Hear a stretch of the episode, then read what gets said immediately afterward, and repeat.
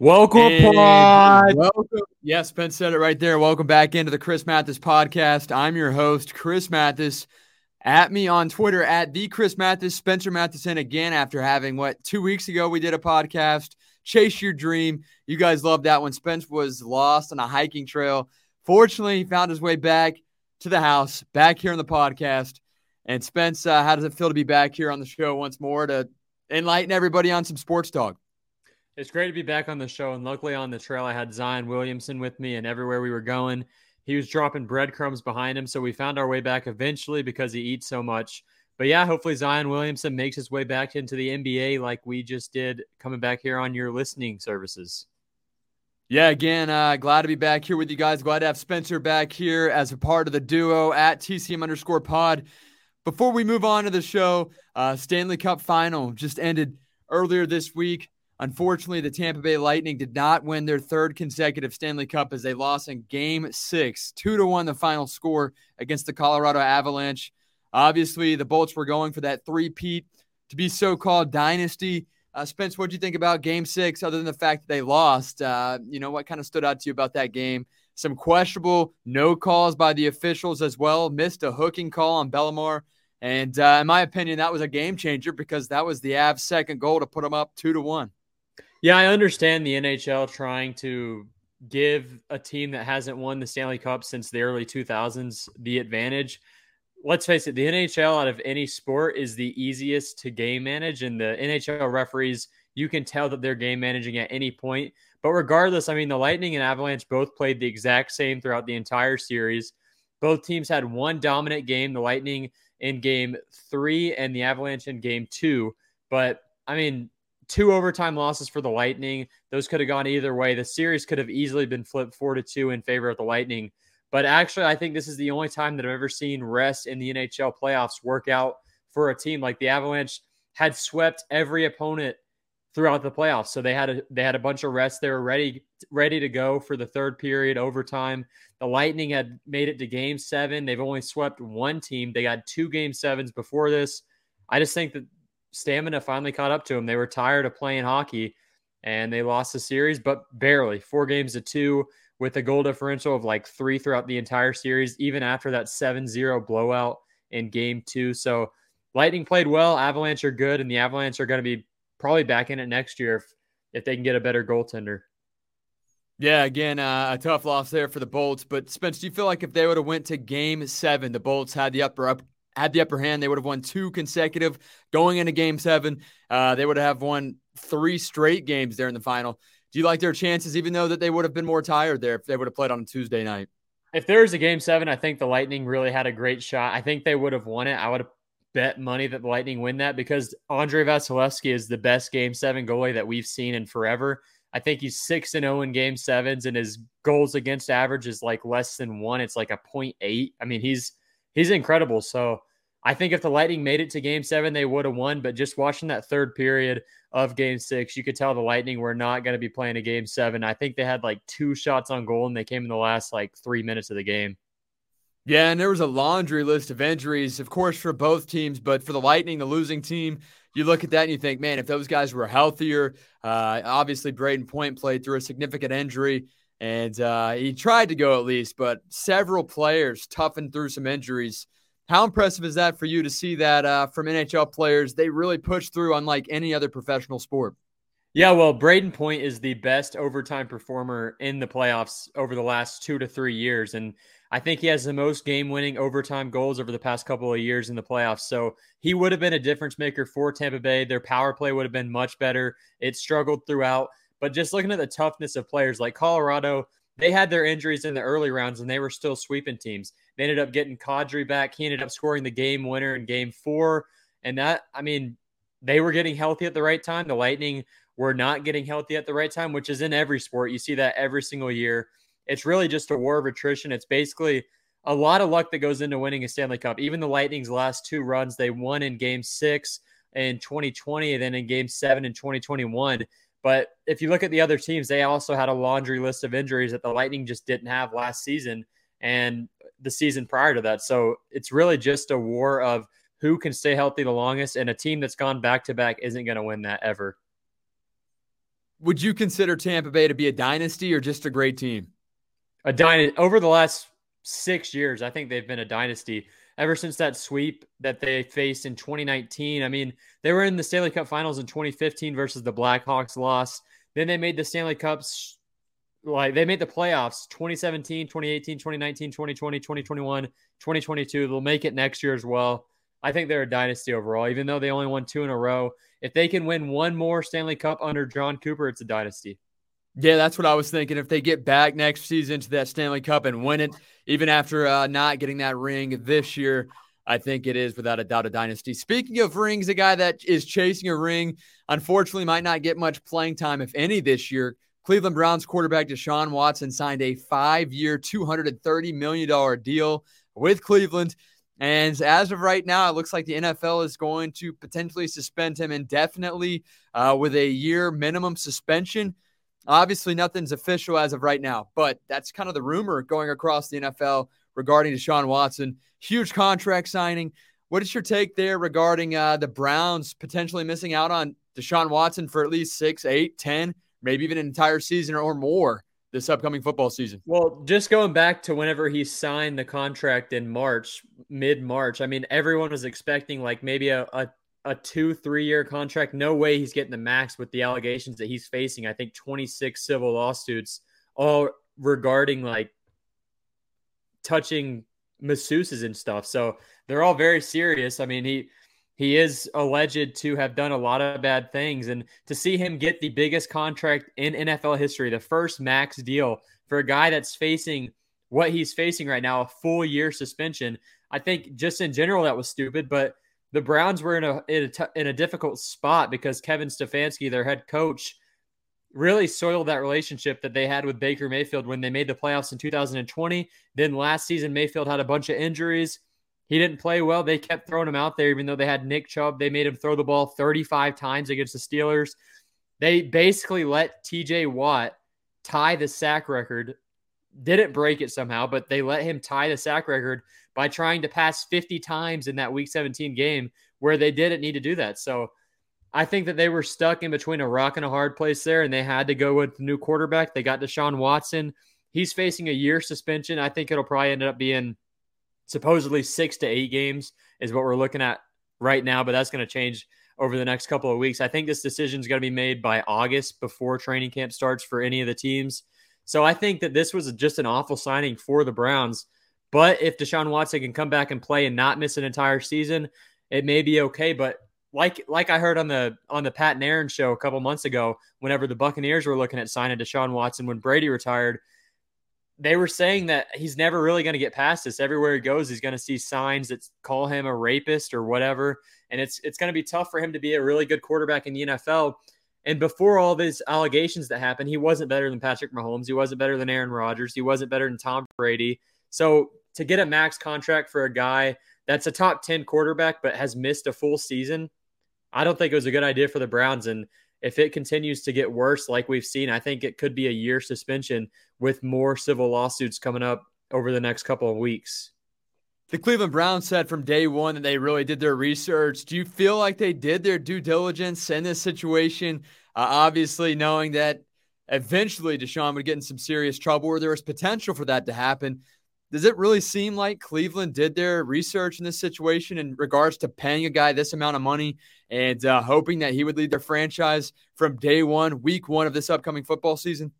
No, because whenever you go back and look at the Deshaun Watson timeline, the two teams that were going to get him because the Saints had been eliminated, it was between the Carolina Panthers and the Atlanta Falcons, and then a third a third party team comes out of nowhere. It's the Cleveland Browns who offered him a max contract and said they did their due diligence. They most definitely didn't. He would have been an Atlanta Falcon or a Carolina Panther quarterback next season if he wasn't sitting on the bench for a year with the suspension he's probably going to get. But the Browns came out of nowhere. I don't think there's any way they could have really done their due diligence for Deshaun Watson because they were just they they under, they understood that Baker Mayfield's situation was not solvable, and that the only really good quarterback still left on the market at the point was Deshaun Watson or Jimmy Garoppolo, who they'd have to trade for. So they just went ahead, offered Deshaun Watson the max contract. I don't think they did their due diligence one bit, and that's why they ended up with Deshaun Watson, who's probably going to be suspended for an entire season. Yeah, and you talked about it a few weeks ago here on the show that you felt like Baker Mayfield's relationship has been tarnished there in Cleveland. And I thought the same thing. However, uh, Baker held his youth football camp on Tuesday, and he was asked if the Browns uh, did not have a quarterback lined up for this upcoming football season, would there be any chance of reconciliation there? And Baker Mayfield said, I think for that to happen, uh, there would have to be some reaching out. And I think by there would have to be some reaching out, he's talking about the Browns reaching out to me but we are ready to move on on both sides. So, would you say that Baker Mayfield is for sure 110% out of Cleveland, no matter how this pans out with Deshaun uh, in 2022? Well, I think he wants the Cleveland Browns to reach out like Deshaun Watson did at all those masseuse shops that he was going to. So I think maybe that's what he was alluding to. But no, there's no chance that Baker Mayfield's situation is going to stay in Cleveland. There's no way that they're going to be able to keep him. They're going to probably have to end up releasing him because teams know that they're not going to get anything for the trade package. They could probably trade a six round pick right now, or they could wait for the Browns to release him and get him for a lot cheaper, a better deal that they could sign him to themselves. So Baker Mayfield's done in Cleveland. The backup quarterback right now, Jacoby Brissett, they signed over the offseason. So I think either way, Baker Mayfield's done, even if Deshaun Watson news were to come out tomorrow and Baker Mayfield was still on the team, I still think that that, that situation is just not going to happen. Two potential landing spots for Baker Mayfield. The Seattle Seahawks, who have Drew Lock set, penciled in to be the starting quarterback, unless Geno Smith somehow scrapes into that starting lineup. Uh, Jacob Eason, the third string quarterback there in Seattle. And then on the other side of the coin, you've got the Carolina Panthers with a guy in Sam Darnold who's been very inconsistent. Uh, he had a great start to last season. I think he had eight or nine touchdowns in the first four weeks. Granted, seven of those were on the ground. Uh, and then he just wet, wet the bed after that. Really looked like he saw some ghosts. They did draft Matt Corral as well in the third round of this draft. So, two teams there that could potentially make a move uh, just to have him on the roster, maybe push the other guys to start but I don't know. I don't know which way I would go with this. Is uh, is Drew Lock pencil to be the starter? Is it Geno Smith or could Baker Mayfield end up there in Seattle? Well, when I'm looking at Seattle and Carolina, I feel like Carolina already has a quarterback from the 2018 draft in Sam Darnold. He's got some athleticism. He has some upside. He's basically the same quarterback as Baker Mayfield. So if you're Carolina, do you really do you really want to put yourself in the exact same situation that you were in in the previous season where you paid Sam Darnold all that money guaranteed him a contract after the first four games where they went undefeated. And then Darnold sucked for the rest of the season. If you go out there and sign Baker Mayfield, you, you still have Sam Darnold on your squad. You've got Matt Corral as your backup. So if I'm looking for Baker Mayfield, I'm thinking Seattle's a good situation. Drew Lock, he's a backup quarterback in the NFL. I don't think he really has any upside at this point. Geno Smith is old. He was drafted in 2012 or 2013. So Geno Smith's at the end of his career. He's a, he's a career backup. You don't want him starting for your team. I don't care if you're tanking. So if Baker Mayfield's going to go to any team, I think the best situation for him would be the Seattle Seahawks over the Carolina Panthers. Do you see it from his point of view in that way as well? Do you think, hey, you know, if you're Baker Mayfield, I must go to Seattle? Do you like that situation for him? He does have DK Metcalf out there. Uh, Chris Carson has a bad back as of right now. They're unsure if he's even going to be able to play right away this season. Uh, but you know they panned out and dished out Bobby Wagner, insane linebacker there in Seattle. The the defense is gone. Obviously, wide receiver corps. I think they still have Lockett, but other than that, I mean, you're looking at a fresh start in Seattle. Noah Fant came over in that trade uh, with Drew Lock to Denver or from Denver to Seattle as well. So that's an added piece there if Baker was to end up there in Seattle. Yeah, Seattle's a much better situation than Carolina. Both teams don't have an offensive line.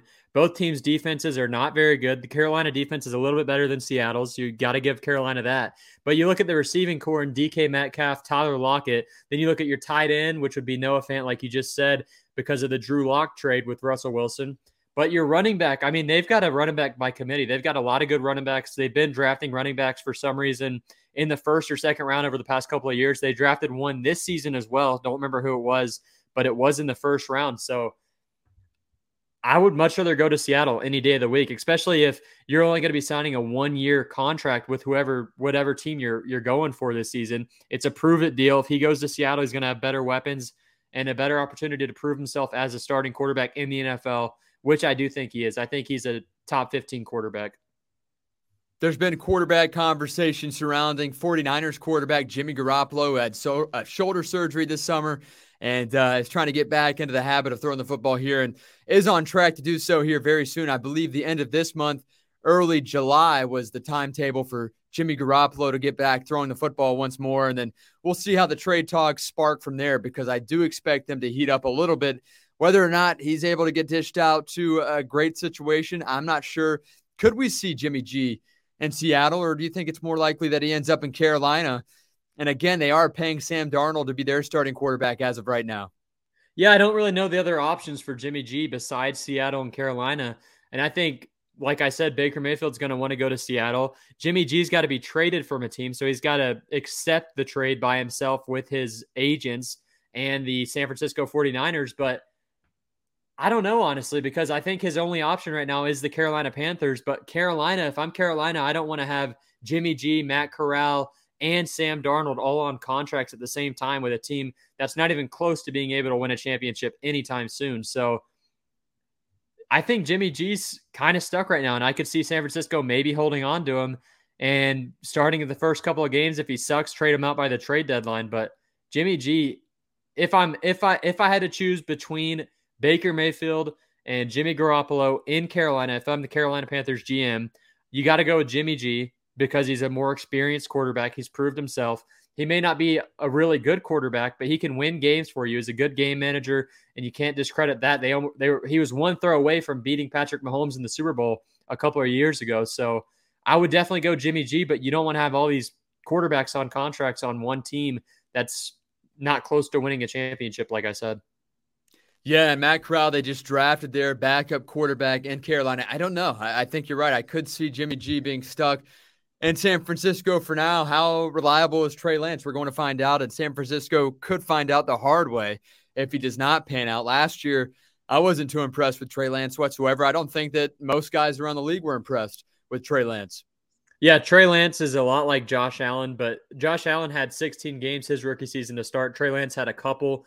Trey Lance didn't play good. He we already knew whenever he's coming into the draft that he wasn't an NFL ready quarterback. He's going to have to sit. He had to play because of the Jimmy G uh, injury. So we'll see how he does this year. I don't know if that's the thing. I don't know if they're ready to hand the keys over to Trey Lance over Jimmy G, even though they have Jimmy G still on the roster, who's injured, always has a hurt shoulder, which is always something to watch out for whenever you're trying to trade somebody because they have to pass a physical to end up being traded. But Trey Lance, I think he's he's he's not ready to be an NFL starter. So I think that's going to put San Francisco in a tough situation here before the season starts.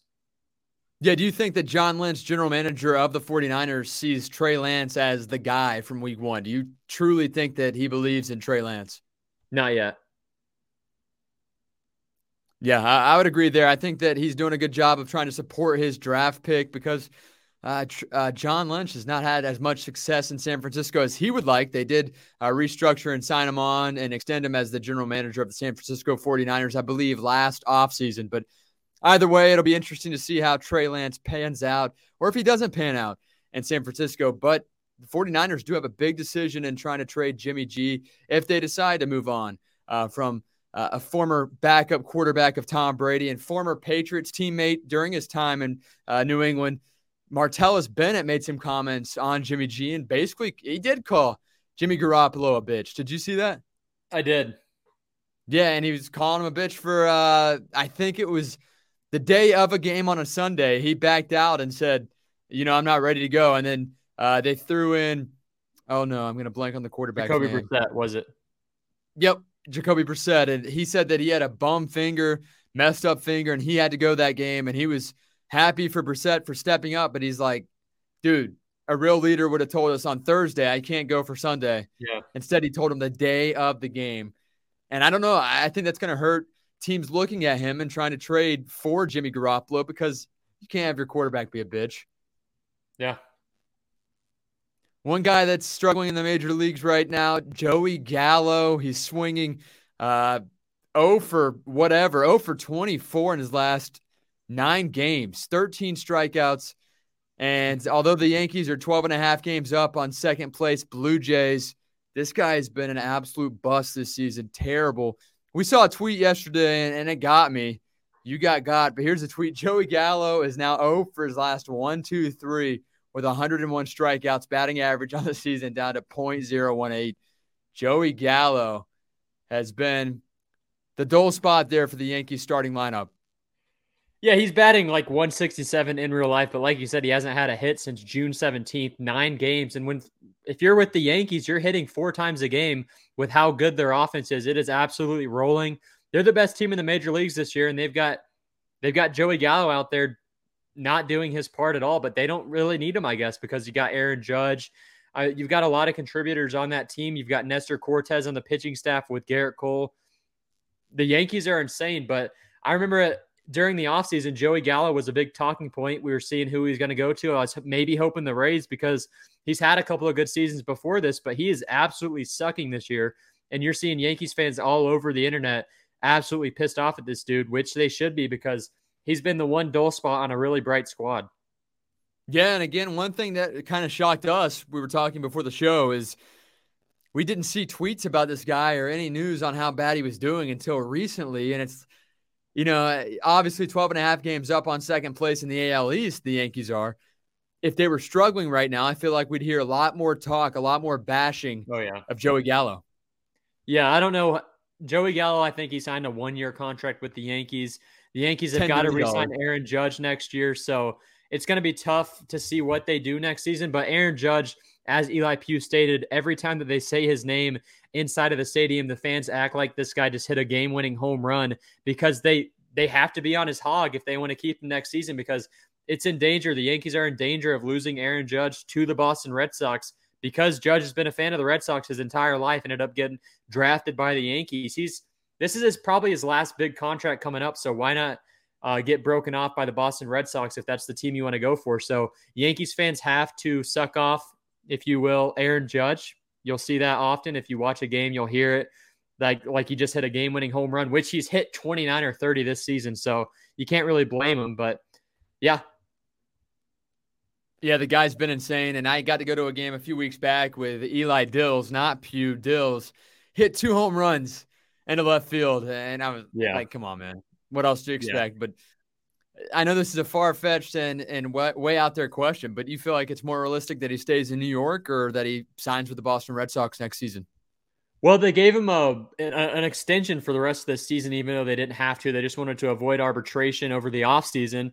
And then Aaron Judge was asked if this helps trade uh, contract negotiations going into the 2023 season. And he said, no, this doesn't make any difference. So if I'm the Yankees, I'm worried that I'm losing Aaron Judge, who is – the best part of their offense this season. I mean, they've got a great team, but Judge is absolutely on a tear. But the thing is, with Aaron Judge, do you really want to pay him all this money? He's been injured almost every season. He's missed a lot of time. He's kind of like Byron Buxton with the Minnesota Twins, but he just got broken off by the Twins. So I think the the Yankees are definitely going to have to try and pay him this offseason. But if I'm Aaron Judge, I'd much rather play in at Fenway Park with the Boston Red Sox uh, and get more money. So yeah, we'll see how much uh, the small field there in Yankee Stadium weighs into his decision because yeah, that's going to uh, weigh in 29, 30 home runs. You know, I, I, a lot of those would not go out in many oh, other major league stadiums. Yeah, there's a there's a Twitter account called Statcast Home Runs, and anytime you see an Aaron Judge home run, if he's at home, it's going over that little short porch over there at the Yankee Stadium. So I think that will play in a big part. But if the Red Sox offer him a bigger contract than the Yankees, I'm I think he's going to go for the money. Like as you should as a as an MLB or NFL player. I mean, your your window to make a bunch of money in either of these sports is five to six years. So why not get broken off by the team you actually want to play for in the Boston Red Sox? Any other baseball talk? You're firing on all cylinders right now, Spence. Any other baseball talk you want to throw out there? Uh, I just want to say the AL East is the best division in baseball. You got the Yankees, and then in second place, you've got the Toronto Blue Jays, Boston Red Sox, and then you got the Tampa Bay Rays in fourth place right now. That that division is insane. You, are going to see at least three AL East teams in the playoffs this upcoming season. Probably two of them in the AL wild card if you want to throw in the Toronto Blue Jays or Boston Red Sox if they can stay on track. But yeah, the AL East is insane.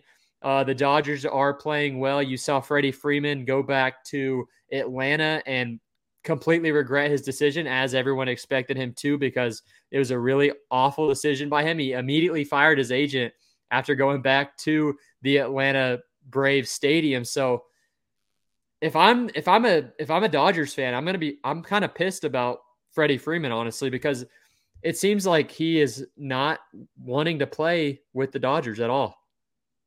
Yeah, I saw a photo on Twitter actually earlier today, and it was a photo of him on the bench while the rest of the team was standing up in the dugout. And he just looked like, what in the hell did I just do? And I don't understand why he went to the Dodgers. I get that he has some family down in LA. You can visit LA during the offseason. The Braves aren't going to be in the playoffs every year, let's face it. They won the they won the World Series last season after not even being 500 at the All-Star break. But why not play where you want to play over going for like 10 million more dollars somewhere else? I mean, I don't understand why he why he would want to go to the Dodgers. He was so well received at the Brave Stadium. Every time you'd hear him come up, they would treat him like they did Aaron Judge with the Yankees. So I don't know. I we were saying whenever he signed with the Dodgers that he was going to regret his decision, and everyone sees that he is regretting his his decision right now. I didn't expect him to regret his decision this badly and it be this obvious. I thought it would at least hide it a little bit longer through the season. But yeah, as as you said, fired his agent, moved on from that uh that agency. He's on the bench while the rest of the team is standing up at the dugout. And it just doesn't look like his heart's in it. He's playing really well. And I think that the Dodgers have a much better chance to win the World Series than the Braves do. But it looks like his heart really isn't in it right now. One guy who's checked out Rob Gronkowski is officially retired as of last week. I, I, hate to go back in time that far, but it is pretty big news with us being Buccaneer fans, as you see on the flag behind you, Spence. Uh, Rob Gronkowski retires after a phenomenal career in the NFL, two years in Tampa, and uh, I think that's a huge blow for the Buccaneers. How many huge. wins or losses? How many losses is Rob Gronkowski worth this upcoming season? I say at least one and a half.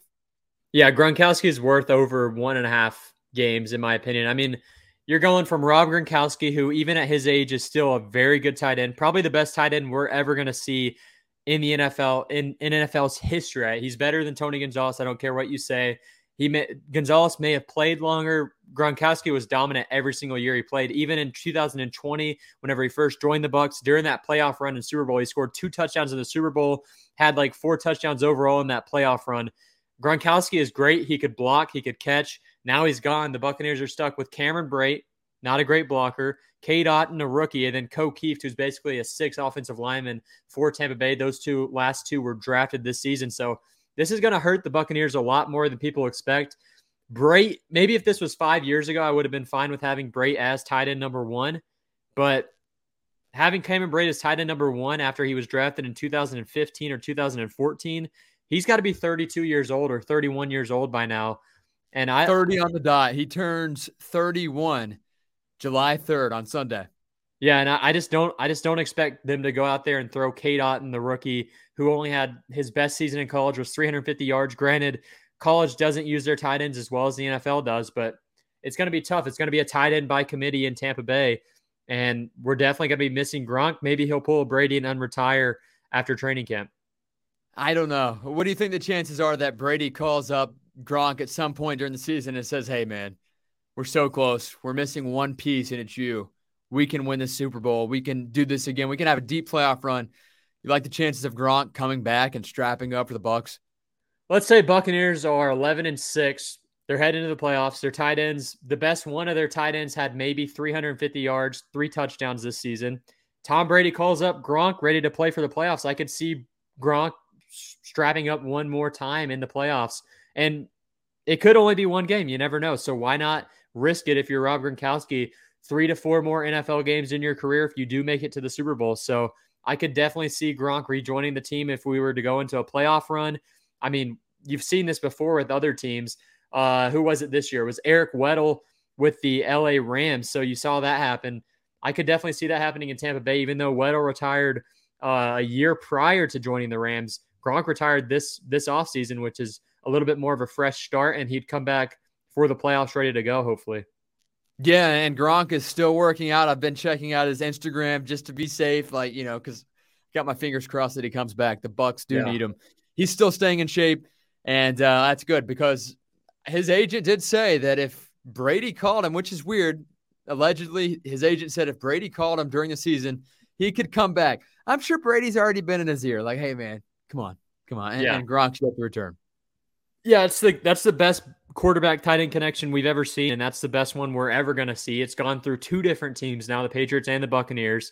So I I really do think Gronk could rejoin the team if the Buccaneers were going to make a playoff run, which they will. They will make the playoffs next season. I don't know if they're going to win the Super Bowl with all the star powers coming out of the AFC right now, but I think the Buccaneers are going to be in the playoffs. We're going to be in need of a tight end, and Rob Gronkowski is going to be there on standby with the WWE and the Tampa Bay Buccaneers. We're going to end it at that.